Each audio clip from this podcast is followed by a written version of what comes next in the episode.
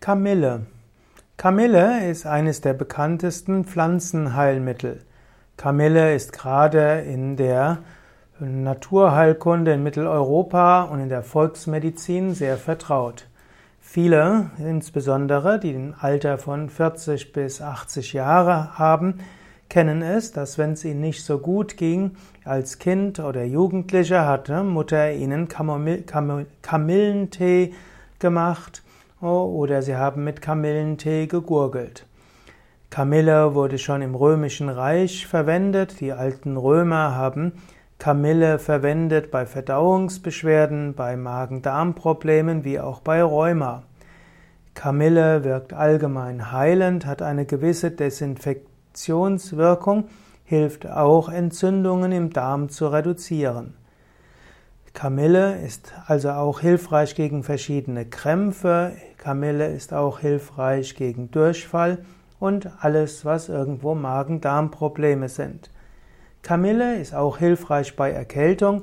Man kann zum Beispiel auch Kamillentee, heißen Kamillentee, nehmen als äh, in, für die Inhalation. Man gibt also heißen Kamillentee in ein Gefäß und gibt die Nase darüber, vielleicht ein Handtuch noch darüber und atmet dann ganz entspannt Kamille ein.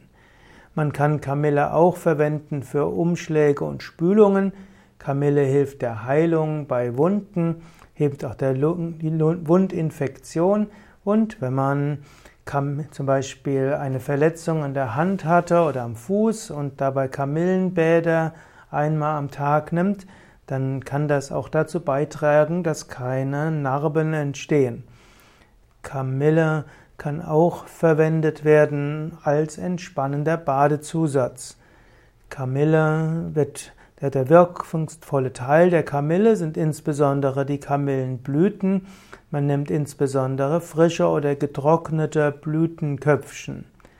Kamille hm, kann man Kamille enthält auch ätherisches Öl. Wenn man Kamille in der Apotheke oder in vertrauenswürdigen Kräuterläden bekommt, dann weiß man, es ist die echte Kamille. Zu unterscheiden von der echten Kamille ist die sogenannte Hundskamille.